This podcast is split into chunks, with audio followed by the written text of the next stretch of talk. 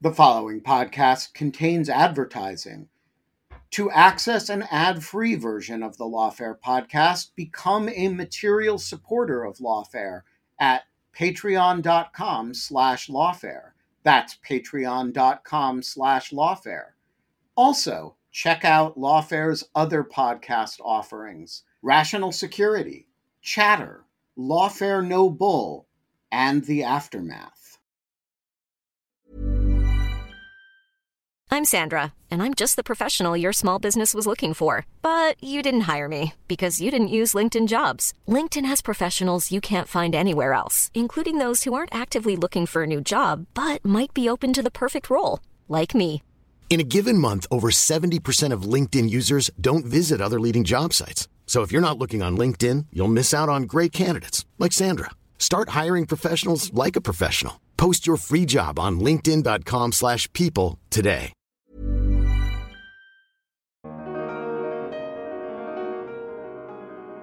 You know, his side says, you know, he has the right to counsel of his choice. And, you know, we had an illustration at yesterday's hearing in Florida that, you know, Chris Kise is defending Trump's business empire from basically being shut down up in New York. And he phoned into the hearing because he's literally on lunch break from that trial arguing this trial. So there is a practical reality at a certain point that it is going to be difficult to keep these you know trains completely independent and and the judge basically said in her view it's a little bit unrealistic to think that that's going to be possible I'm Benjamin Wittes, and this is the Lawfare Podcast, November 4th, 2023. It's another episode of Trump's Trials and Tribulations, recorded live on Zoom before an audience of Lawfare material supporters, which you should become. We were joined by Roger Parloff, Anna Bower, and we were joined by the great Josh Gerstein of Politico to talk about that hearing in the Mar a Lago case that took place on Wednesday before Judge Eileen Cannon. We had a bonanza of discussion of Section 3 disqualification litigation in Minnesota and Colorado we talked about the latest from Fulton County, and we talked about what Judge Cannon is up to with her Classified Information Procedures Act rulings and the schedule for the Mar a Lago trial. We also took audience questions. It was quite a show. It's the Lawfare Podcast, November 4th Trump Trials and Tribulations, Judge Cannon, Section 3 and a Fulton County update. Josh, you were in Florida yesterday in Fort Pierce for the hearing uh, before Judge Eileen Cannon, and our, our viewers have a particular interest in uh, uh, all things Judge Eileen Cannon. We're going to get to that. But first of all, tell us a little bit about what the hearing was about and what happened yesterday. Well, Ben, I mean, uh, I'll say first, this was my first visit to Fort Pierce or the Fort Pierce uh, courthouse. So it was interesting to see what could be the location for a major Trump trial if it if it ever happens. So we can talk a little bit about the Atmo, I guess, afterwards. Were, were you but, as unimpressed with it as a courthouse for a presidential trial as Anna has been? Basically, yeah. I mean, I think the, from a public access point of view, they're going to have major issues. Uh, they seem to think it was sort of generous access, but to have sort of two row a two row gallery for a trial uh, of the pre- uh, of a former president of the United States and perhaps future president of the United States is sort of uh, seemed a little ridiculous, and it didn't seem like whoever designed it uh, had much interest in providing public uh, access. Maybe the whole thing was designed mostly as a you know a kind of a uh, either either graft or, or pork a pork barrel project because um, it it seemed like the views and other things were taken into account.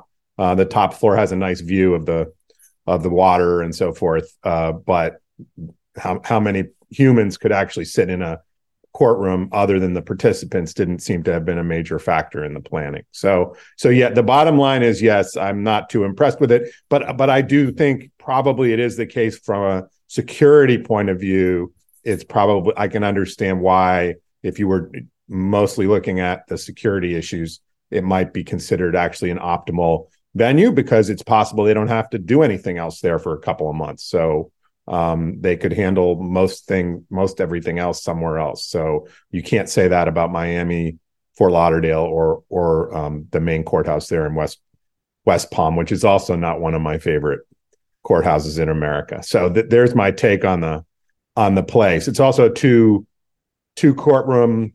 It's only a two courtroom courthouse. Um, so you know, there's just there's not a lot of extra extra space to to play play around with there. So it'll be interesting to see how they're going to attempt to pull this off in the absence of of you know audio or video outside the court, which at the moment seems to me be very unlikely to happen. So so that's sort of the atmo. You want me to go into what actually? Um, yeah. So what was before Judge Cannon uh, yesterday? So basically, it was scheduling. I mean, just the setup is that this is actually the first hearing she's had, sort of on the general issues of the case and the status of the case in public in three more than three months. So, um, and the first hearing she had three months ago was the first hearing before her in this case. So there hasn't been a lot of um, there were a couple hearings about lawyer conflict issues, but but in sort of like where do we stand with this case and can we get to trial uh, as she has set uh, by the end of May, May twentieth, I think. Can we do that?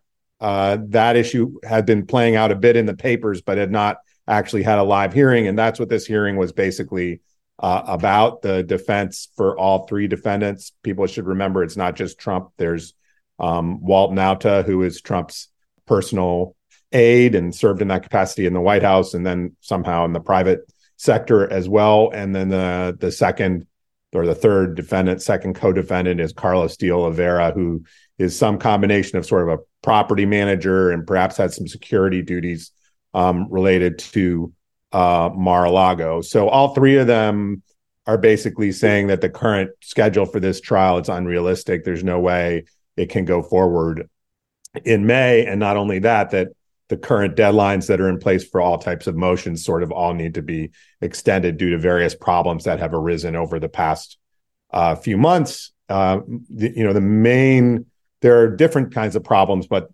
most of the problems that I detect had to do around classified information. Obviously, the cases about Trump allegedly retaining uh, a, a, large trove of classified information at Mar-a-Lago after he wasn't president anymore, and despite the fact he was repeatedly asked to give it back, and also several different claims that he obstructed uh, justice, obstructed the investigation, and tried to get videotapes erased that are material to who might have had access to those those documents. So the classified documents are are the crux of the case, and you know, the, obviously the defense for all three defendants wants to see them.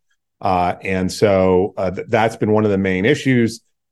Ironically, I guess is the word you could say, is that, you know, some of this stuff is allegedly so highly classified that even a normal SCIF, um, which is the type of, I think it's sensitive compartmented information facility, um, the normal place that you look at classified. There's different levels and for some of this information there's apparently no facility in at least in south florida maybe in the whole state of florida that's actually fully authorized to look at some of these documents or to handle these documents and discuss them. They're in the process of trying to address that issue. I think there's a temporary workaround where a courier is going to fly documents from washington all the way uh, or the Washington area all the way down to Florida every time the defense wants to look at them. Um, you know, the prosecutors say it's only a small amount of the material, um, and the most of it is more generically classified or can be handled in a more normal uh, normal way. So this hearing was basically about that. The, the different sides saying like, here here's the logistical problems we've encountered. Uh, Cannon has already paused some of the deadlines related to the classified information uh, Procedures Act filings in this case, but it sort of became clear that the deadlines are going to need to be further adjusted. She used this phrase, make reasonable adjustments. Um, and, you know, it, it was interesting to hear you know, the government basically said it, these are minor hiccups and, uh, you know, there's no need to derail the case. The most interesting discussion, I think, was sort of about the interaction between that case and the one that is set to go on uh, to trial in March in Washington before Judge Tanya Chutkan and Jay Bratt, who is uh, sort of leading this prosecution down there in Florida, who's a veteran national security prosecutor at the Justice Department, but is assigned to the special counsel's office at this point.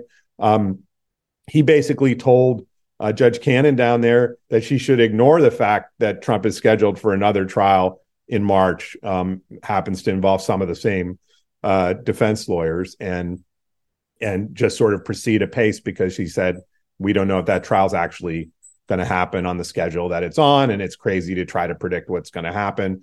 Um, and Judge Cannon seemed to think that that was a strange way to proceed. I felt a little bit at the hearing like you know the the claim was like the well sure these two trains might be speeding towards each other but let's just wait a while and you know see maybe the other guy's going to turn for his headlights will move over first and and then I don't have to worry about it um, which to me seems a little bit weird um, and then of course the other elephant in the room there that was I heard the word election mentioned only once by Mr. Bratt and I don't think anybody else mentioned it but all these deadlines these the trials that are scheduled are like right in the heart of the primary season. I know Trump thinks he's already wrapped up the nomination basically, but technically people do still get to vote primaries and caucuses if they want to. And so to have a trial in early March, even May, there's still some primaries and uh, taking place at that point.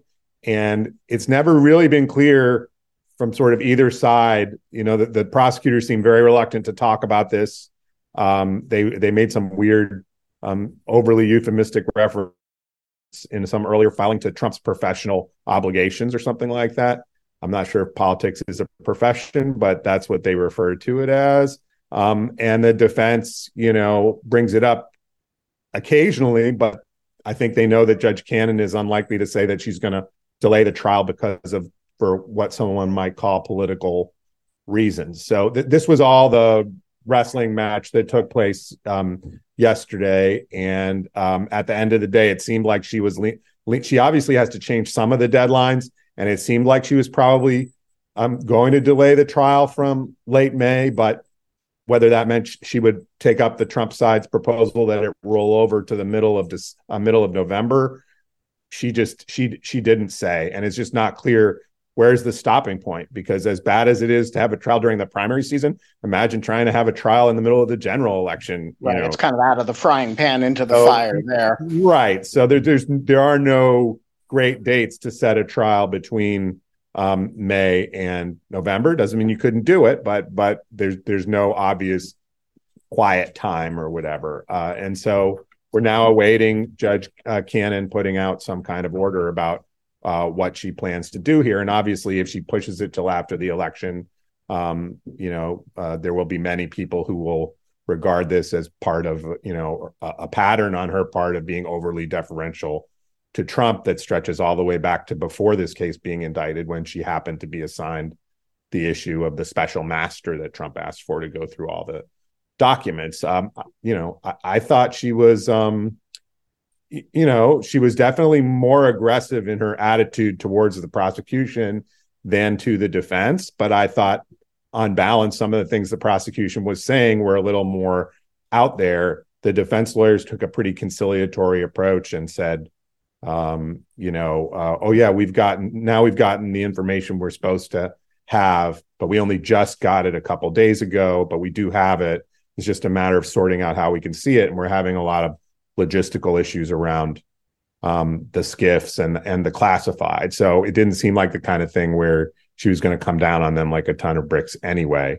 So so that that's sort of what I detected in the room. But she was very businesslike and um, a little bit stern. Uh, there weren't a lot of jokes or chit chat um, in the courtroom yesterday. So, meanwhile, she has ruled on a significant CIPA question. Um, uh, Roger, I know you've looked at that uh, uh, ruling. Uh, Josh, have you? Yeah, I did. It came out just before. Um, I mean, Roger can talk about it. It came out just before the the hearing. Um, and as I understand it, the prosecution, it, most of it boils down to the two co-defendants that I mentioned, and sort of will they get sort of as robust access to the classified information as Trump and his lawyers are going to get, and the government seems to want the right to shield those defendants from some of the classified information. You know, they are individuals that would not have probably would not have had any legitimate way to ever access this information. Trump, on the other hand, obviously, while he was president, could have accessed any classified information and, at least in my opinion, declassified any information if that was his desire and he actually did it. So, so they don't seem to be putting up as much of a fight, the prosecutors, as about the the other co-defendants. And there was an issue that is pretty technical about whether they can just the judge can just issue a protective order and and that could keep information from you know those co-defendants or whether the the the government has to follow the CIPA procedures in order to wall this information off from those defendants. And the judge basically sided with the defendants and said, um, "You need to go through the CIPA procedure." It doesn't mean that any particular information uh, will be ultimately treated differently, but it sets up a process and the consensus down there in Florida among reporters was that this would probably add a bit more delay, although the the defense has an argument that it's more straightforward to deal with the CIPA issues closer to trial. So it's hard to say what it'll do. It's not going to certainly not going to accelerate the case, and it might it might need to lead to more delays. I, I don't know what Roger's take on it, but that that that was my assessment. Roger, do you have thoughts on the the CIPA order? Just a little. It it um, it's uh, puts the government in a difficult spot because they haven't really lost anything yet. So it's like they they can't they aren't going to appeal it because they can still keep these out of view of the defendants by going through this other procedure. It is dif- different from like all the precedents, and it's a problem in other cases um, it has to do with the word either defense or defendant, which has been interpreted by lots of other courts to mean you turn these classified documents over to the defendant's lawyer who has a clearance, but not to the defendant. And uh, that's what they're doing. That's what they wanted to do with De Oliveira and um, and Nauta and the judge is saying no it does uh, uh, on section 3 of CIPA is what we're talking about at the moment doesn't allow that. If it says defend defense or defendant you need to give it to the defendant unless you go through this section 4 procedure. And the problem is there are a lot of cases where you're prosecuting a terrorist and you have classified information you're using and you don't want to turn over that information to the terrorists and you're willing to give it to the lawyer. So, anyway, uh, there's a lot of law outside the 11th Circuit on this, but not in the 11th Circuit. Now there is law against the government on this question, but like I say, it doesn't matter yet, so they probably won't appeal. And just a reminder to everybody who are not CIPA practitioners in the audience uh, almost all judgments before a final judgment is entered in a criminal case are not subject to immediate or interlocutory appeal. Judgments under the Classified Information Procedures Act, however, are. So uh, there's this dance going on between Judge Cannon and the government, in which you know the government is I, I, don't think I'm psychoanalyzing here, itching to take her up to the 11th Circuit again. And CIPA is going to be the vehicle by which, at some point in this process, that is likely to happen. All right, so um, let's do Section 3 before Fulton County.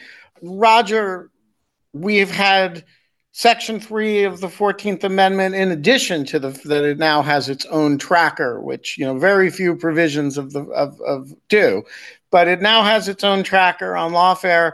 Uh, it's also had a big week for other reasons, uh, unlike any other provision of of the 14th Amendment. It has two big cases going on this week, one in Minnesota and one in Colorado. So, first of all, tell us there are different procedures being used in these two states. What are the procedural mechanisms that these challenges are happening under?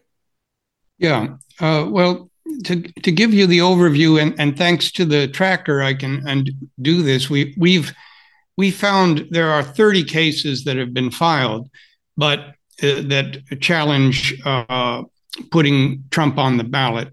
Um, but 23 of them were filed by a single individual who is not a lawyer and who has filed pro se for himself.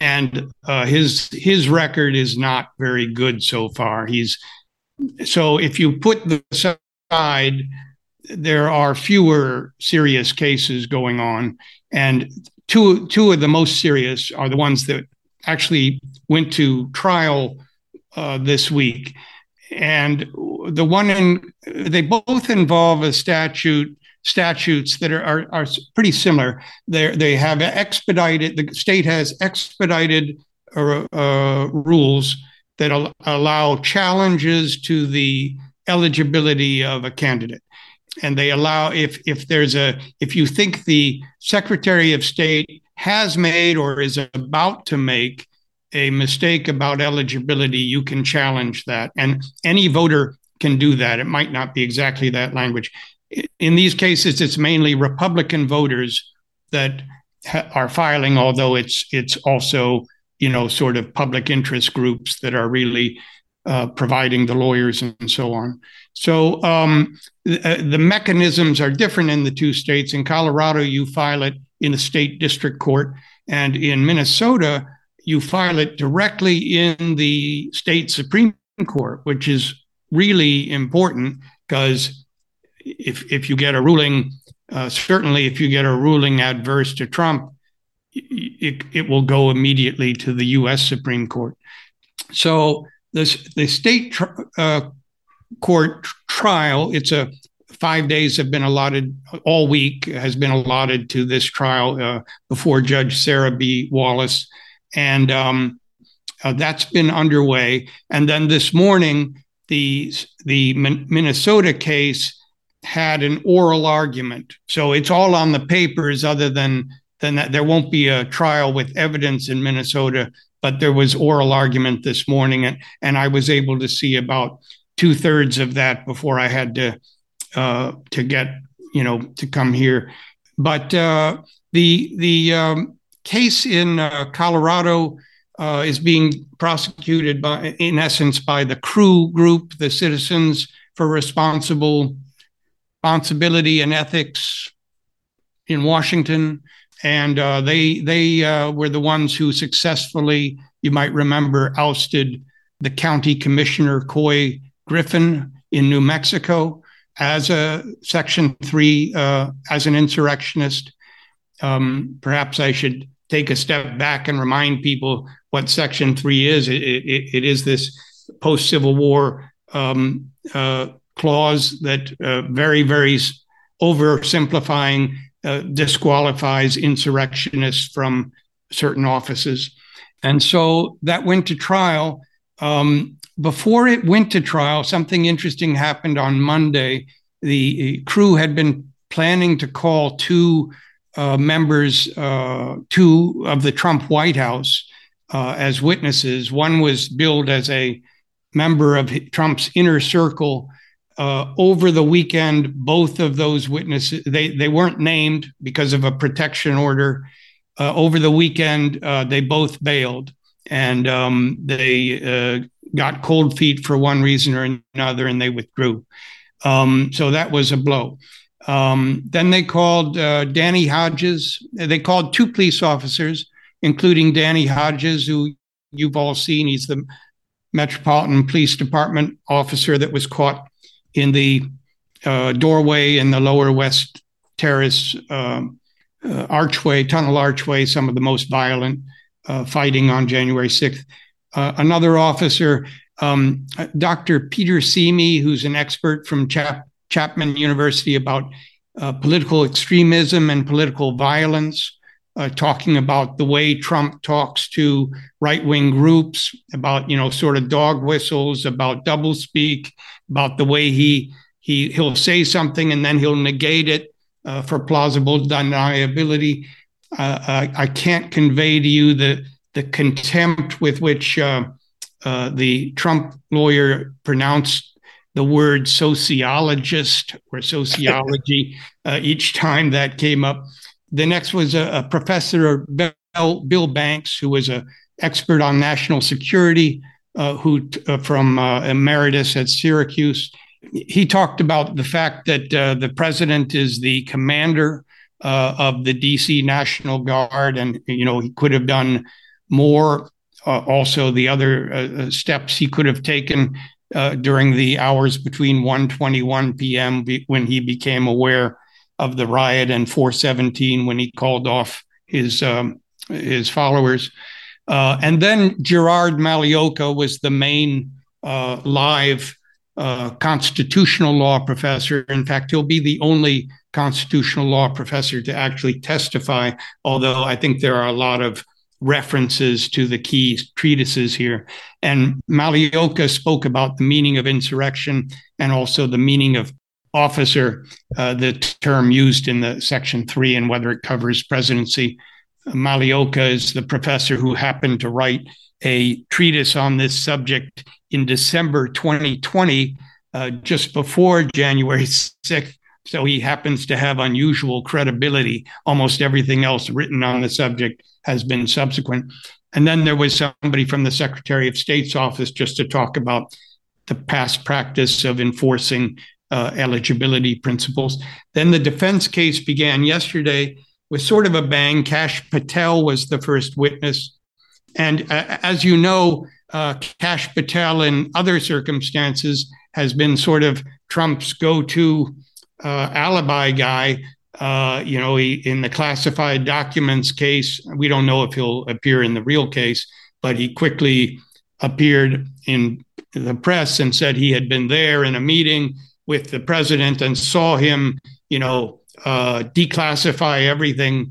Well, here uh, he has uh, uh made a claim um, at various times that he was at a meeting with Trump. It might have been January 3rd, might have been January 4th, might have been January 5th, where Trump allegedly authorized the use of 10 to 20,000 National Guard troops.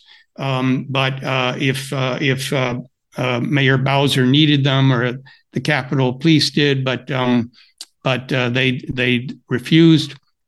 There's no documentation confirming that that occurred, um, and that was another thing that the uh, petitioner's uh, expert addressed. And then there was Kat- Katrina Pearson. But ha- hang on, did he testify to that uh, meeting having taken place in in the trial? Uh, Patel did, yes. Yes, and on on on cross there was questions about um, all the different uh, statements he's made over time and why it isn't documented anywhere. And ten to twenty thousand, you know, DC has eleven hundred tr- uh, troops, so to authorize calling up ten to twenty thousand means federalizing, bringing in troops from other places. It, so uh, and then different rules apply. The posse comitatus laws apply. You aren't supposed to use those for law enforcement.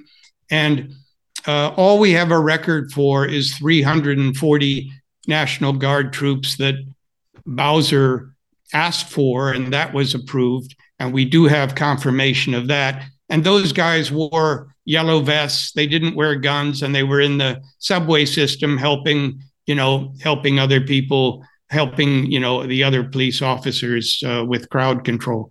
But um, then there was Katrina Pearson. Then there was um, Amy Kramer uh, from Women for America First. As as often happens, uh, uh and Josh certainly has seen this in the in the January sixth cases. When the defendant chooses to put on a case, it tends to help the, the prosecution case. And uh, in some cases, I would say that that uh, happened here. Amy Kramer was called, I guess, to testify that um, when, you know, Uh, it, people, uh, the crowd was people were happy. It was happy, a joyful occasion. You could see it on their faces. Um, and when Trump mentioned uh, fighting like hell, or you won't have a country anymore, it was metaphorical. On Cross, uh, uh they brought her attention to some of her own tweets where she called uh, had called um, uh, the election of uh, November 2020 a coup and had suggested that Pence was in on the coup to remove Trump. And uh, she testified on Cross. I don't think Pence was ever on the Trump team or on Team Trump. Uh, there was a tweet from her about victory or death. So there was some there was some tough cross examination of her. There was a Thomas Van Flein called, who was the chief of staff of Congressman Gosar. He also testified. He was there for two hours. He said um, the atmosphere was festive. Uh, on cross, uh, he was confronted with um, uh, some films of people saying "storm the Capitol, storm the Capitol" as they listened to the speech. He said, "Well, they must have been listening to Ray Epps, um, the uh, the, the false flag uh, federal um, uh, conspiracy theory. Um, and he was also confronted with a long line of texts between him and Ali Alexander on the morning of January 6th. He got angry when shown them. He said, uh, How did you get those? He got, I mean, they were just part of the January 6th report. Ali Alexander had turned them over. He wouldn't confirm their authenticity. Uh, he, and in some, Alexander was telling him to get everybody in the Freedom Caucus over to the ellipse. POTUS wants force, these sorts of things. So he was not a very effective witness. Tom Bjorklund, um, a state Republican Party treasurer who went to the ellipse, he said he brought body armor because he was afraid of uh, Antifa. Uh, he he did leave it in the car rather than bringing it because it was very heavy. Um, and then uh, the, the, last witness was very interesting, but I had to interrupt. It was Representative Ken Buck, uh, the congressman, and he was uh, called with, for, with, for, an important point to to argue that the January sixth report is not a uh, uh to argue that it's not a uh, truly bipartisan. It's it's not an adversarial document. That's very important. The petitioners are relying very heavily on the January 6th report. And it, it is scary, the idea that you would rely on, you know, can you imagine like this oversight committee now in, uh, uh, you know, are you going to really rely on congressional reports in, in lawsuits like this? And so he's testifying about the fact that he didn't regard it as adversarially uh, generated. Um, and then ac- actually, the the petitioners will call Tim Heaphy tomorrow, the senior, I, I, forget his title, but the sort of the lead counsel for the select committee to testify tomorrow to sort of counteract that. So that's where Colorado lies. And, and is the, the trial supposed to wrap up tomorrow or or will it is there more of it?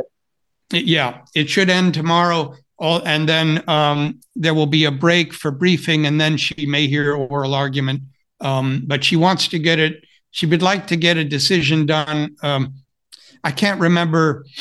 I think by Thanksgiving, she knows. She said, "You know, I, I understand. It's my job is to get this to the Colorado Supreme Court. So, you know, she understands. She's a, just an interim step."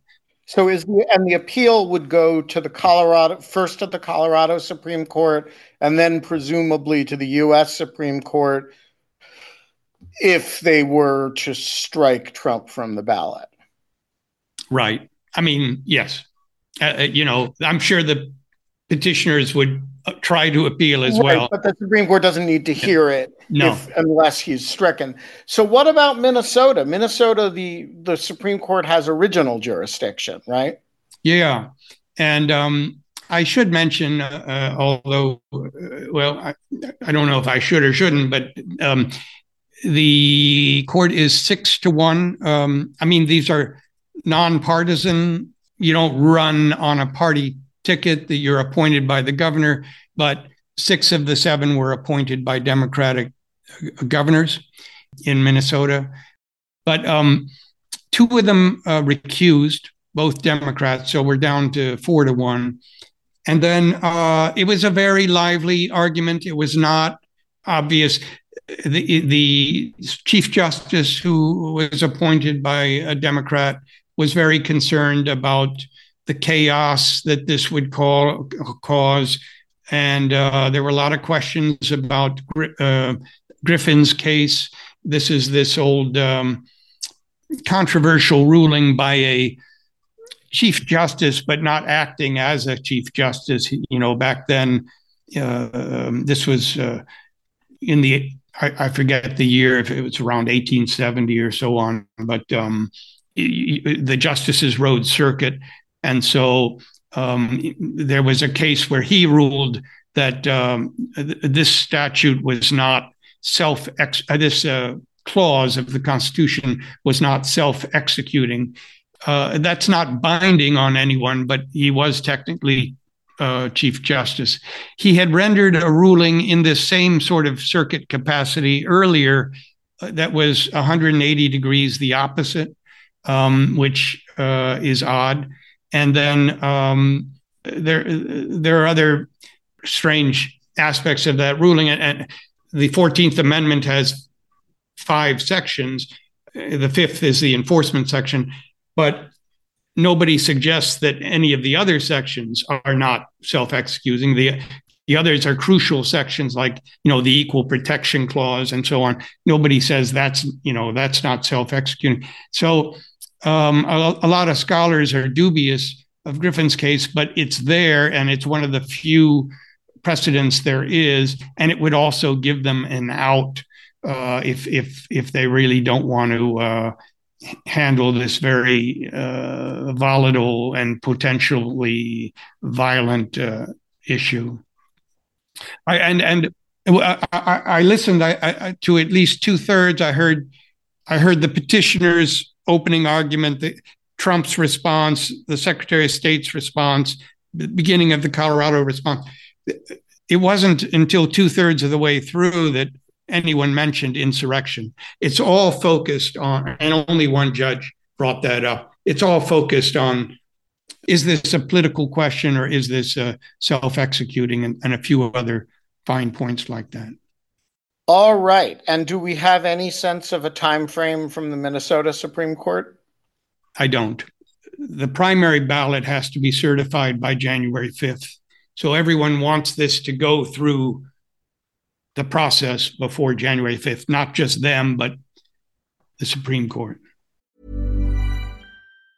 When you're ready to pop the question, the last thing you want to do is second guess the ring. At Bluenile.com, you can design a one of a kind ring with the ease and convenience of shopping online. Choose your diamond and setting. When you find the one, you'll get it delivered right to your door. Go to Bluenile.com and use promo code LISTEN to get $50 off your purchase of $500 or more. That's code LISTEN at Bluenile.com for $50 off your purchase. Bluenile.com code LISTEN. Burrow's Furniture is built for the way you live.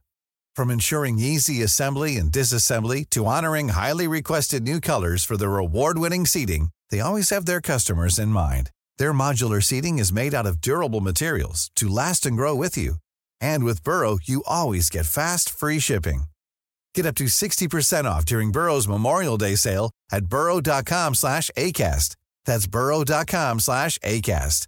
burrow.com slash ACAST.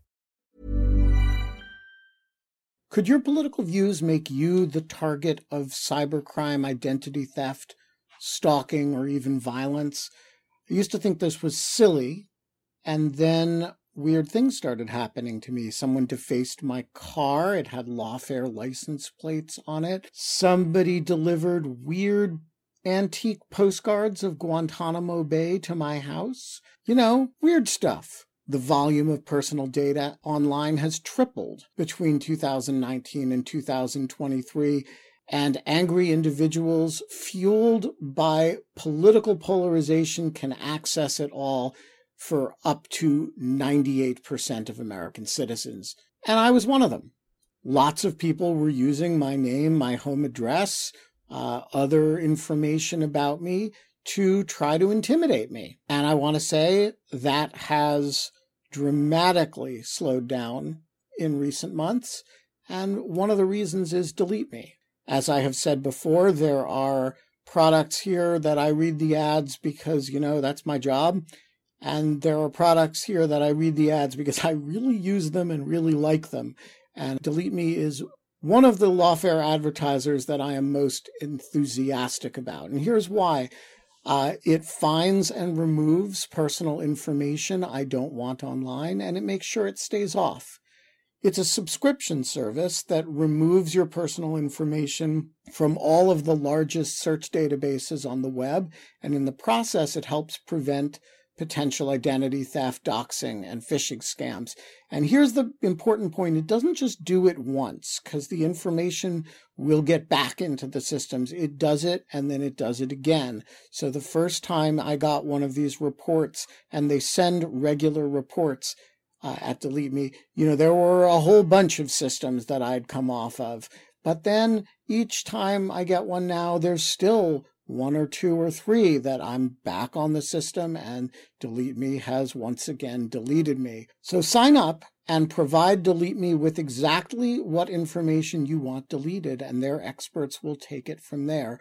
And as I say, they send regular personalized privacy reports showing what info they have found, where they found it, and what they removed. It's always working for you constantly monitoring and removing the personal information you don't want on the internet. When you sign up, they immediately go to work scrubbing all your personal information from data broker platforms. Your personal profile is no longer theirs to sell.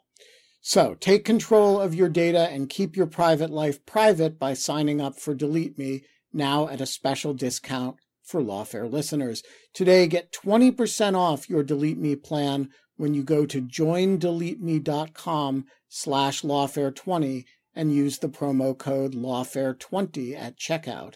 The only way to get 20% off is to go to joindeleteme.com slash lawfare20 and enter code lawfare20 at checkout. That's joindeleteme.com slash lawfare20 code Lawfare 20. All right. So we expect action relatively quickly there. And as to your earlier point, it is clearly not an accident that the plaintiffs have brought these cases uh, first in states that are have a significantly democratically appointed uh, Supreme Court. They're trying to get one of these states to strike Trump from the ballot and then fight the thing at the Supreme Court, which, if they were to win, which is, of course, an outside chance, would affect the entire country. So that's that's the strategy. All right, Anna Bower, uh, let's break some news. While we have been talking, Judge Tanya Chutkan, uh, don't forget about Judge Tanya Chutkan. Uh, she's, uh, uh, you know, got the other case, the one we're not really focused on today, in the district. She has issued an order, and it concerns jury selection. And what does it say? It does. So this order from Judge Chutkan kind of sets out the a part of the jury selection procedure that will happen starting, and she gives us a date. Drum roll, please. February 9th, 2024, which is only three months from now, which is really crazy because um, you know it it seems like it was just yesterday that uh, that arraignment happened. So and and Judge Chutkan has been very set on keeping this uh, March fourth trial date for the January sixth federal case. She says that uh, this jury questionnaire, uh, which is kind of what this order is all about, is uh, going to be distributed to jurors on February 9th. Um, and jury questionnaires are, are uh, you know, forms that jurors, prospective jurors, fill out when they come in, uh, when they're summoned to jury service. If anyone has not actually ever been summoned and and gone to uh, uh, serve as a juror, you know, and you fill out um, things like your name and your uh, age, and uh, there's some questions on there that usually help the parties kind of streamline the jury selection process. Um, so they'll be able to uh, you know, go ahead and as they go through those uh, questions, they can maybe get a sense of your beliefs and and and uh, de- determine which people they might think uh, need to be struck for cause or, or something like that when voir dire starts um, and and they actually start uh, having jurors be questioned. Um, so it's a it's a process that just kind of helps things go more efficiently. Um, this order also specifies that for jury research, the parties are allowed to use kind of open source information. So I, am assuming that that usually, because usually that refers to things like social media, public social media profiles, um, uh, LinkedIn pages, like thing, anything that is already publicly available. Um, the parties are able to kind of uh, use that for juror research, but she specifies that you're the parties are not supposed to distribute any kind of identifying information about jurors beyond the defense or government teams. And interestingly, uh, she uh, specifies particularly when she's saying that that she uh, does not want information about jurors distributed to the defendant's campaign. Uh, that's kind of the example that she puts in parentheses. Um, so I think that you know she is is making a very pointed um, instruction there to Trump's team uh, to you know not provide things. Oh, and also John Hodkin John says oh, normally the parties use non-public databases for juror research. Right. Okay. So you can't use um, like paid services. I'm assuming that that probably no, means like no data brokers. Yeah, exactly. Yeah, so that's interesting. But um, that's kind of the contours, uh, the basic contours of the order. And it is really exciting that uh, this case looks like it is uh, set for March. And I, of course, we don't know what could happen between now and then, but uh, it, it, certainly looks like Judge Chutkan is is ready to have a trial in March. But I'm curious to hear what Josh thinks, or if he has any thoughts on the order or or where that case is is going. Well, I mean, one thing is there's a stay motion pending right now um, that the case should just be stayed while she sorts out this issue of immunity it's pretty widely expected that if she denies Trump's immunity motion, he's not going to just wait to see what happens, but he's going to try to take that immediately to the DC Circuit. And then if he doesn't get relief there, take it to the Supreme Court on emergency on an emergency basis. So it, I kind of agree. If she thought she's going to agree to stay, she probably wouldn't go to all the trouble of laying out all these procedures in a, you know, jury selection order a couple other thoughts I have are it's interesting that she did not opt for a quote unquote anonymous jury. You may remember in the Carroll case up in New York, the judge, I think sua sponte, basically announced that he was going to do an anonymous jury for at least the first trial. And then I think also for the second one. So, and he did that even though neither side had asked for it. And I think right before the trial, the two sides may have objected to it.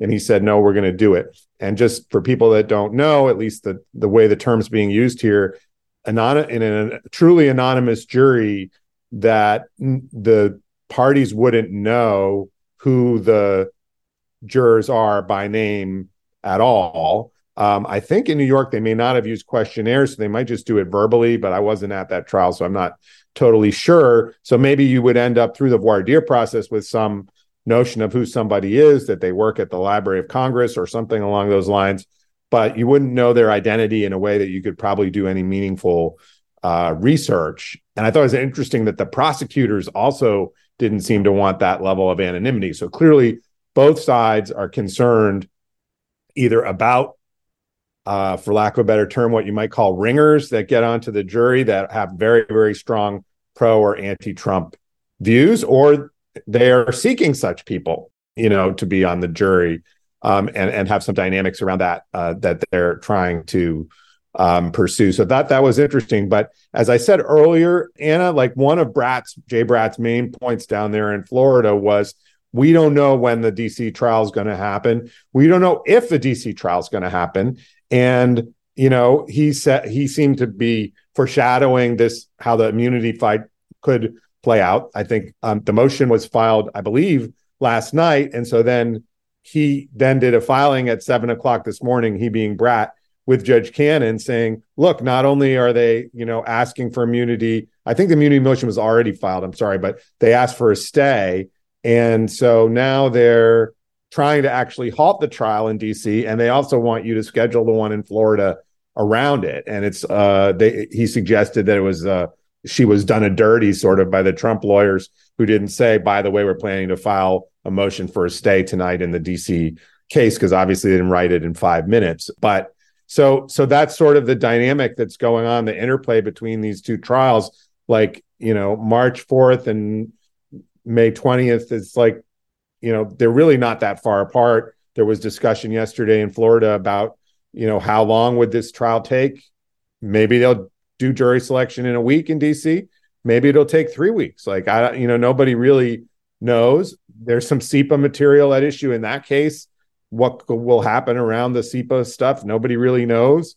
What if the DC Circuit issues a stay or the Supreme Court issues some kind of uh, stay? I think Trump's argument that the immunity issue should preclude a trial if he has a valid argument, in my view, is not a bad argument. It doesn't seem like it's much relief to him if he's really not supposed to be tried for anything related to things he did as president to come in two years from now and say, well, on full review, a full merits hearing by the DC Circuit and the Supreme Court, we've decided there's a bit too much evidence of what he did as president. And so therefore we're going to release him from jail or, you know, unmake him as president. I, I don't know what it, what the result would be. It does seem to put the the cart before the horse. So so I, you know, like the like the gag order, like the Fourteenth Amendment stuff. I, I, did a piece earlier this week that the Supreme Court seems like it has a lot of stuff coming their way from Donald Trump, and it's not going to be the kind of trivial stuff that they were able to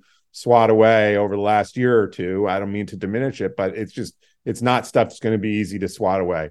I mean, if if he's stricken from a ballot, right, Ben, you know, they have to make a decision that effectively no, either put back on the that ballot. One they absolutely have to hear.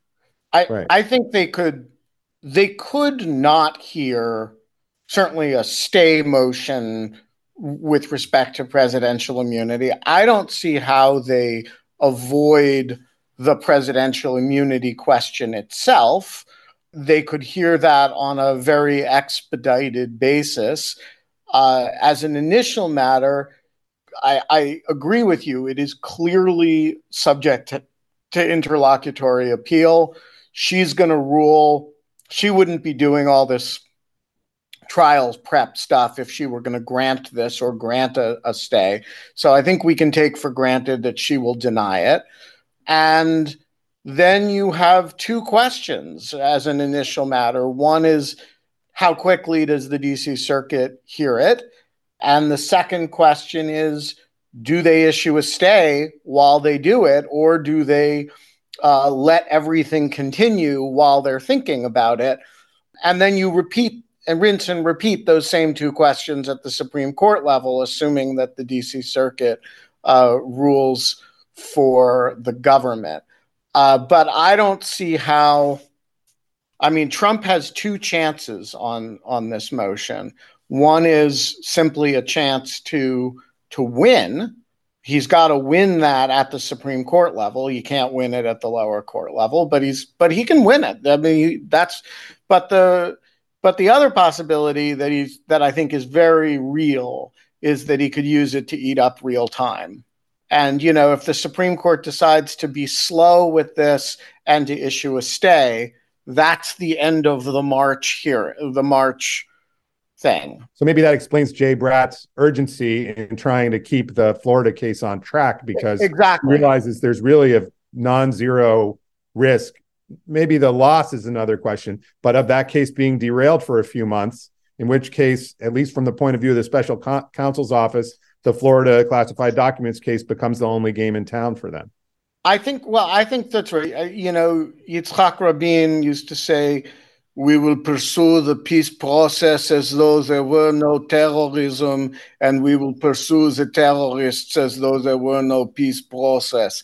And this is very similar. You know, we're going to pursue the South Florida case as though there were no January 6th insurrection case, and you're going to pursue the January 6th insurrection case as though there were no South Florida case. And if you are so lucky that they both come to fruition at exactly the same moment, then you say to one of the judges, "Hey, can can we put it off for eight weeks? Uh, we we we want a gold mine," and that's embarrassing, but it's not the biggest problem. Right, but Trump Trump's lawyer's point is, it's not a trial. It's not a single discrete event that will take place in three to six months. It's everything that leads up to that.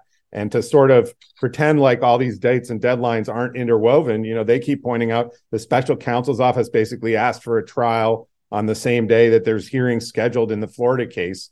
And, you know, the special counsel say, well, basically Trump should hire more lawyers or what have you. And he says, well, I have, you know, his side says, you know, he has the right to counsel of his choice. And, you know, we had an illustration at yesterday's hearing in Florida that, you know, Chris Kise is defending Trump's business empire from basically being shut down up in New York.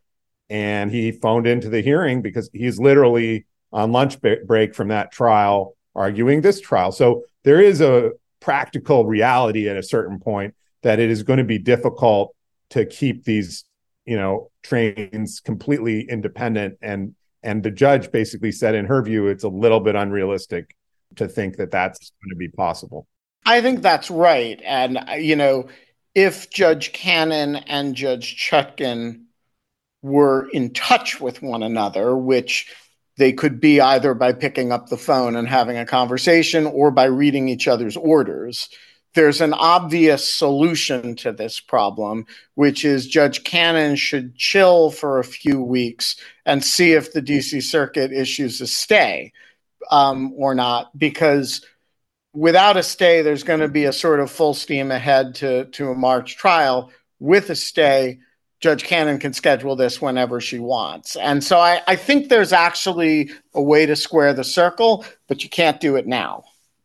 Right. And she doesn't have to issue a new trial date right away. She could suspend the current trial date without saying when it's suspended until, or she could just leave it in place and say, we'll revisit. Um, set a hearing in the beginning of December or middle of December, and we'll revisit the trial date issue, or in January, and we'll revisit the trial date issue. And that would avoid the certain political and quasi political blowback that I alluded to earlier. That if she punts this trial to November 15th, you know, uh, I can tell you from the commenters on my Twitter account, um, there will be certain people that are just convinced the fix is in and she's just simply trying to get Trump off the hook. So so that would save her that pain at least for some say you know it would leave open the possibility like you're saying that you know she she may find a different solution to this problem in 8 weeks or 10 weeks that that is not available to her right now. All right, let's talk about Fulton County before we go to audience questions. Anna Bower, we had a frenzy of activity in Fulton County. We were like every day there was a new plea. We were going to trial. It was all very exciting. We were doing jury selection, and then poof, it's all gone, and nobody's talking about Fulton County anymore. Uh, do you feel lonely? I do feel pretty lonely. I feel like I am not getting enough attention anymore. You know, um, no, I, I, there's been so much going on these other cases. So, uh, I, but I do think that there's uh, less attention on Fulton County right now. Um, so, just for a very quick update, because especially because the Anna of Green Gables garden is getting very cold um, and I'm freezing. Um, so, I'm going to run through a few things just very briefly. Tomorrow, there is a hearing uh, before Judge McAfee. It is a hearing on Harrison Floyd's uh, subpoenas that he's issued, uh, trying to get a, access to elections data and and uh, information from the Secretary of State's office and from the Fulton County uh, uh, Board of Elections. They basically are trying to get a lot of the same information that they, you know, wanted to get back in 2020 when they were looking for evidence of fraud. And the Secretary of State's office has said, you know, this is too broad. We, uh, uh, they've uh, sought to quash those subpoenas. Uh, the Fulton County Board of Elections has sought to quash the subpoena as well. Um, and then Harrison Floyd has responded by saying that he needs this information because he intends to relitigate the issue of whether the 2020 election was stolen uh, as his defense. So um, he uh, has, you know, filed this lengthy reply in which he's, you know, setting out all of these reasons why he needs access to this information. And the hearing tomorrow is is uh, is where Judge McAfee will hear argument from the parties and decide whether he should quash these subpoenas um, to get access to the elections information. Um, I also, Ben, do have a report card for you on young McAfee, as you call him. Yeah. Um, he gets an A plus this week because Judge McAfee, if, if folks recall during these plea hearings uh, that he that he held for Scott Hall and Sidney Powell and Jenna Ellis and Ken Chesebro, um, under the uh, kind of typical uh, requests that you can make under the First Offender Act is to have the the case docket sealed. And uh, so he had ordered uh, those cases sealed, meaning that you know the members of the public no longer would have access to them, wouldn't be able to see any kind of new updates or or even the historical um, files in the case. He sealed those, and then this week, we got an order from Judge McAfee in which he revisited his prior decision. He said that he, you know, thought about it further, uh, realized that he didn't uh, uh, adequately weigh the public interest in the case, and decided ultimately that the those cases should not be sealed. And so he unsealed the cases, um, and and and they are now, you know, the, the dockets are publicly available again. So Judge McAfee continues to impress, Ben. I got. I mean, I gotta say, I think he is the most impressive person sitting on these cases. Uh, I mean, j- like all jokes aside, when you get appointed to be a Fulton County Superior Court judge, the last thing you are expecting is it's not like you know being a district court judge in the district of columbia where you've had a gazillion january 6 cases and you've always been aware that donald trump might be elected. This guy is barely out of law school. He's you know 12 years old or something and he's been a prosecutor for a little while gets appointed to the court and then bang in his courtroom is a 19 defendant rico case including the former president the, a bunch of the former president's lawyers, and he is just handling it like a professional. It is actually a thing of beauty to see, and I, you know, we make fun of judges when they when they act like you know jerks and when they are pompous and when they uh, are flamboyantly wrong. This guy, I just urge you to watch his YouTube feed. It's all on YouTube because um, Georgia criminal procedure, and you just he's sure-footed, he's respectful of both sides, he's uh, takes argument, uh, and then he just rules, and it's it's it's just uh, it's a very important, impressive, like no nonsense, just doing the work of getting 19 people to trial. And there was a, actually a very moving moment when Ken Chesebro's uh, lawyers uh, pled him out and um, and thanked the judge for tolerating their antics over the last several weeks. And you know, jokes, you know, jokes aside, they had done a real stunt, which was to try to invoke his uh, invoke his speedy trial rights and force this thing to trial in a in a really fast time frame and then plead it out all of a sudden. Uh, and so I think they were afraid that the judge was going to be annoyed, and they preemptively kind of apologized for it. And he uh, and Chesebro personally thanked him in a way that I thought was, uh, you know, spoke well of Chesebro. Um, and he just said, no, no, getting everybody uh, a fair trial and a fair hearing and due process, that's my job. And I just, I, I, you know, I've been joking about it for a few weeks with Anna, but I actually think this, this guy is, is a very, very, very fine trial judge. All right, let's do audience questions. Murra Lee, the floor is yours. Hello. So the US has a very long election season um, compared to other other places. Is there any, I guess, foundational theoretical reason for this, or is this just the US was big and it was the 18th century and news and people takes take time to travel, so you need to give people time to campaign, and no one's ever revisited the thing.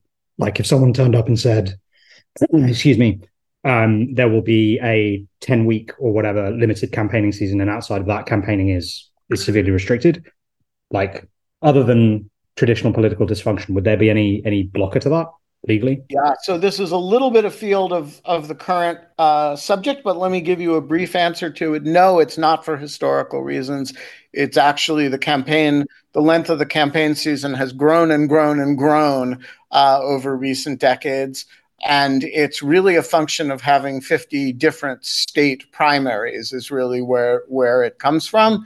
Yes it's a function of size but more it's a function i think of federalism and the fact that unlike uh, european countries uh, the First Amendment really restricts the ability to say you can't campaign outside of the season because the First Amendment says you can do pretty much whatever you want in the way of speech and political speech.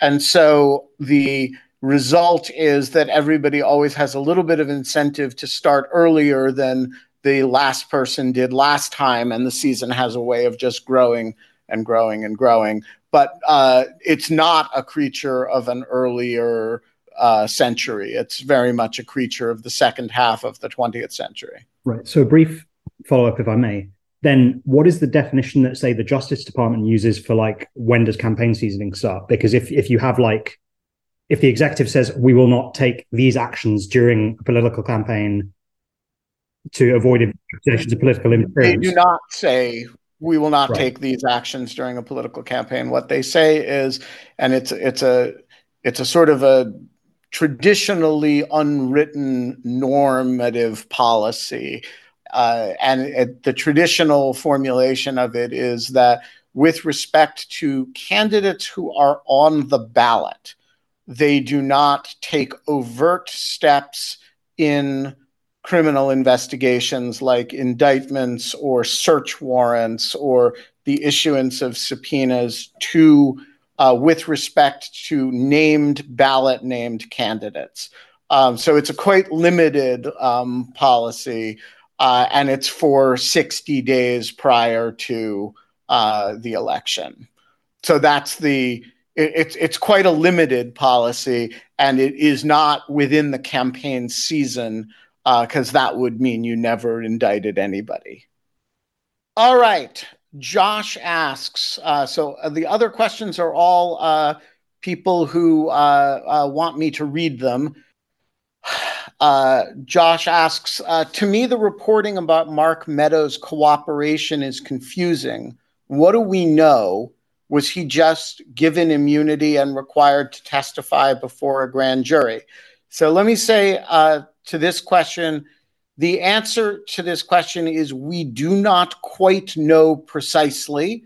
And please, uh, Josh, uh, Roger, Anna, if any of you have theories about what we know and what it means, uh, feel free to share them. I can give mine as well. Josh, do you have thoughts on it? Yeah, I mean, my understanding is that that he was required to testify by the federal prosecutors or to appear in front of the grand jury. I have not seen or heard anything really to suggest beyond that that he engaged in some kind of robust cooperation. That said, it was reported, and I think in the ABC report that brought this out, if I'm remembering correctly, that he also went to sort of two pre-testimony sessions with prosecutors.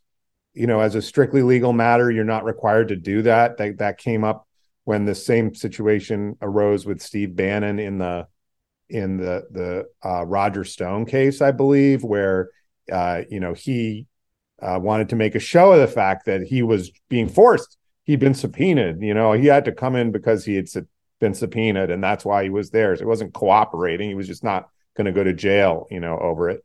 And then the cross examination was something about, well, but you went to these proffer sessions or you appeared a couple times in the U.S. Attorney's office to talk about this. What, what was requiring you to do that? And the answer was, well, I wasn't being forced to. So I think it's a similar kind of situation. Um, obviously, his lawyers would want to know what he's going to be asked about before they go into the grand jury, and the lawyers. I shouldn't have used the plural before he goes into the grand jury. The lawyers don't go in, so it may be more efficient for everyone to have a, a dry run, especially if there's some areas where they think he has some issue he didn't want to didn't want to talk about. So that's my understanding of what's happened. Um, I don't, I can't really tell you that it's firmly nailed down, or I can point you to any specific documents or whatever um, that that can confirm uh, confirm that in great in great uh, detail. I don't know if Anna or Roger have any thoughts to the contrary or not to the contrary. Certainly not to the contrary. Uh, the only I think all of us assume, and you can correct me if I'm wrong, that the, this was probably use immunity, meaning uh, that uh, technically he it means they can't use what he says against him. Uh, theoretically, they could still prosecute him using other evidence. As a practical matter, though, it makes it really, really hard for the prosecutors to prosecute him because you need to separate out not just what he said, but sort of the fruits of what he said. On the other hand, at least it would not affect uh, Georgia's opportunity to uh, prosecute him, assuming there's no, uh, you know, because they have no access to uh, what the uh, what the federal prosecutors learned. Yeah, I will just add to that that there are really only two scenarios here that make any sense. Uh, one is that they made a judgment that they didn't have a case against Mark Meadows. Uh, that would explain why he's not named as an unindicted conspirator in the indictment. And it would also explain why they looked at it and said, we're not going to give anything up if we immunize him. Uh, we don't have a case anyway. So let's, you know, he's going to assert the fifth if we bring him in. Uh, let's, you know, nuke that by giving him use immunity, uh, getting an order, um, and, you know, take it from there and we're not losing anything. Uh, the other possibility is that they have an understanding with his lawyers that he's going to plead out to something and they're kind of they kind of haven't done that yet for the same reason that they haven't indicted the unindicted co-conspirators uh, and that there's a one of the reasons he's been so quiet is you know uh, and so they've they've basically worked stuff out or there's an understanding as to you know some kind of a plea that hasn't materialized yet. Uh, I think the first scenario is significantly more likely than the second scenario. I don't think there's a third scenario that makes sense, at least not to me. All right. Nathan asks I didn't know if you have discussed this before, but what does everyone think about a constitutional amendment, however far into the future, or it may be necessarily extending, if not clarifying, Article 1, Section 3, Clause 7 in particular, that any president, vice president, and or civil officer of the United States impeached by the House and convicted or removed from office by the Senate or the new text convicted subsequent to, uh, to service in office uh, in a court of law of treason, bribery, etc., uh, is no longer eligible to be president, etc. Uh, I will just handle this one myself. I think uh, the idea of uh, a constitutional amendment to the impeachment clauses uh, and the uh, eligibility clauses is so un uh, improbable as to be worth only a very limited amount of time and consideration. And personally, I don't favor opening up the Constitution without a really, really good reason to do it. The big problem, by the way, with the impeachment clauses is that the bar for conviction is too high to be useful under the current landscape of radical partisanship. Uh, Jeff asks uh, opinions about an inexperienced judge setting circuit court precedent on CIPA. Huh, I wonder what that could be a reference to.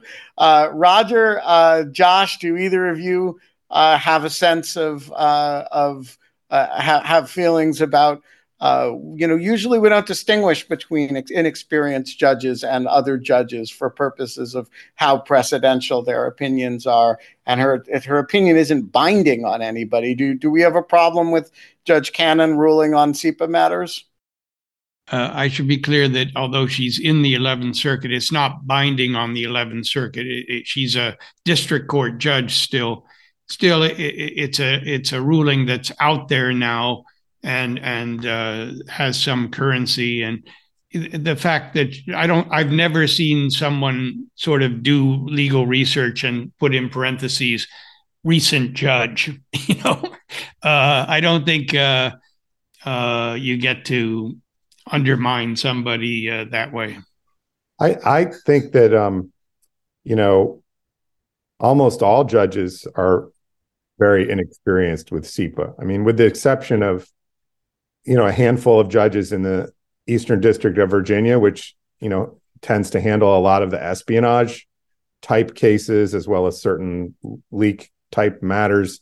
Most judges just don't encounter it a lot. I mean, I, I don't I could go through the building of the judges in the DC courthouse, you know, and that's funny because that's where the FISA court is that handles all this secret stuff. And there's like combo locks on some of the doors and, you know, hand scanners and stuff and I don't know what they do behind those doors, but but I just you know the judges just don't get a lot of cases that require CIPA, and I I don't know what the numbers are, but I'd be surprised if the average judge gets more than one or two in their career, and it, it may be a fraction of one. So you know, and, and and and even when they do get CIPA cases, they very seldom get large volume CIPA cases, which is a different, like it's an individual item that's classified. This is 31 documents and plus boxes and boxes full of documents for discovery purposes. It's a very big CIPA caseload.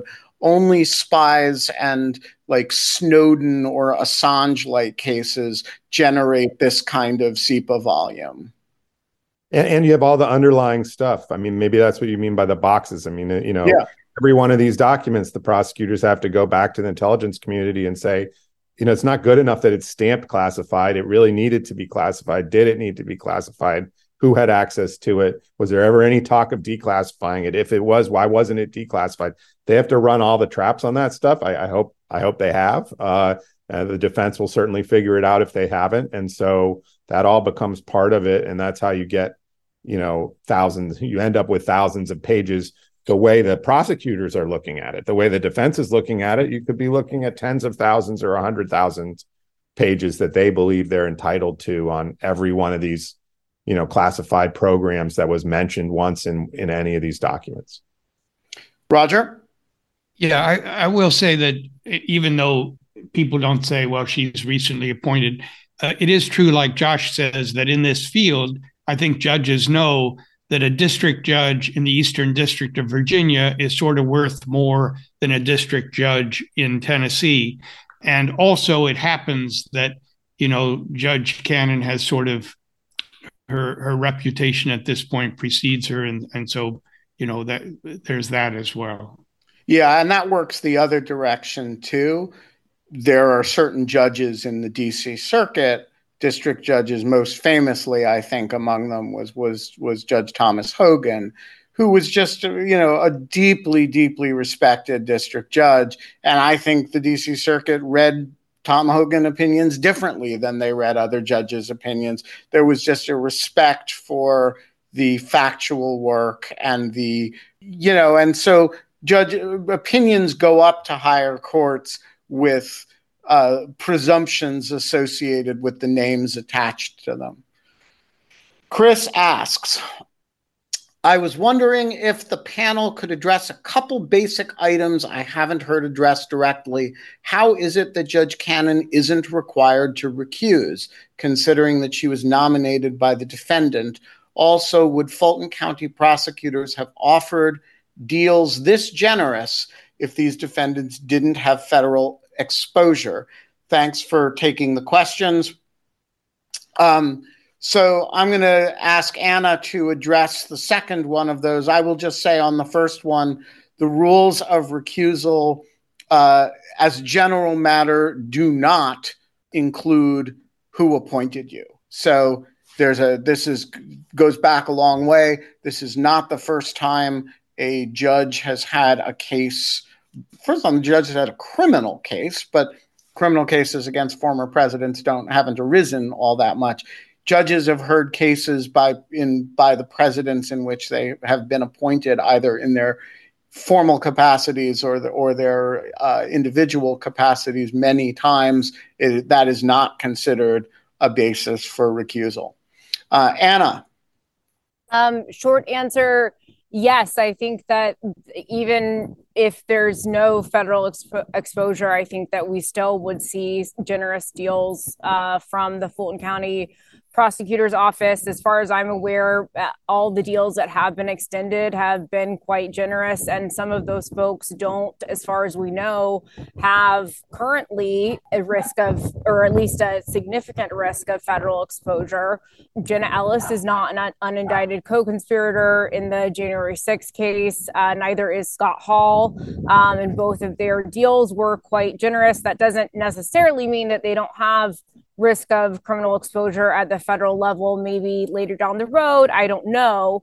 Um, but uh, that is just to say that i i think that there's just a lot of other factors that go into uh, why uh, these deals are generous. I think ben and i have talked before on a podcast we did last week about how i think that you know part of the strategy here which Fani Willis has done in the past is just you kind of have this sprawling uh, group of people who are indicted, and then you're using these deals to kind of get people to uh, maybe what is what people are prone to calling flipping, although sometimes it's a little bit more complicated than that. But it, this is just her strategy, and and also I think the other thing to keep in mind too is that you know, in state court, the way that de- plea deals work, they typically are more generous. I mean, it depends situationally, but it's not like the the federal uh, system where even if you take a plea, it, you very often are still serving time. You know, in this in the state court system, uh, things just work a little bit different, and and so I think that even though these are very generous deals, yes, it just is not unusual when you look at Fani Willis's past practice. Uh, so I I just think that it doesn't have to do necessarily with the federal exposure elements. Although I do think that that has been a complicating factor in getting people to enter plea deals. So yes, that's all that I'm going to say. All right, uh, we got two more questions. We're going to get through them. Steve asks With respect to possible review by the Supreme Court of an adverse decision to Trump on Section 3, might they decline to rule on the theory that the case is not ripe until Trump is elected and about to be sworn? Uh, Roger, see if you agree with me about this. It seems to me there's no chance of that because an adverse ruling to Trump would keep him off the ballot, which would uh, presumably violate his First Amendment rights if he's otherwise entitled to be on the ballot. It would also deprive the Republican Party of its nominee. So if he's not disqualified, it creates a very substantial, expressive, and ability to run for office problem for the candidate that I think would require Supreme Court review. Do you agree with that, Roger? Yes, I agree. All right, last question from Clarissa. I noticed a typo in Florida special counsel paper letting Judge Cannon that no Trump asked for a delay in DC. Uh, Bratt forgot to add the word not to the last line. Can they correct the last sentence? This court should not allow itself to be manipulated in this fashion. Uh, does anybody uh, have any information about this and uh, specifically about uh, how you fix typos in court filings? Well, I doubt they'll bother here because it's not there. You know, they do issue uh, errata in certain cases, and actually, I've begun writing to uh, courts and or actually to prosecutors to tell them when they uh, make er- errors, and have gotten some results. Uh, uh, the uh, DC Circuit in a, a recent uh, ruling, uh, the Robertson ruling, mistakenly uh, thought that impeding a officer during a civil disorder was a misdemeanor. No, it's a five-year felony, and it's actually sort of important to the to the ruling. So we'll see if they correct that one. But it, it happens, and they, they they issue errata. We are going to leave it there. Roger Parloff, Anna Bower, Josh Gerstein, Heyman Han, you are all great Americans. It's been a pleasure talking with you. That's it for us this week. We will be back next week. See you later. The Lawfare podcast is produced in cooperation with the Brookings Institution. Our audio engineer this episode is the great Anna Hickey of Lawfare. Hey, folks you heard people got to ask questions. Some of them asked them themselves, some of them wanted me to ask them. That's okay. They were part of the Zoom where we record this, and you can become part of the Zoom too. Just go to lawfaremedia.org slash support, become a material supporter, and you will get an invitation to these events every week. The Lawfare podcast is edited by Jen Patja Howell. Our music is performed by Sophia Yan. And as always, thanks for listening. A lot can happen in the next three years. Like a chatbot may be your new best friend. But what won't change? Needing health insurance. United Healthcare Tri Term Medical Plans are available for these changing times Underwritten by Golden Rule Insurance Company, they offer budget-friendly, flexible coverage for people who are in between jobs or missed open enrollment. The plans last nearly three years in some states, with access to a nationwide network of doctors and hospitals. So for whatever tomorrow brings, United Healthcare Tri-Term Medical Plans may be for you. Learn more at uh1.com.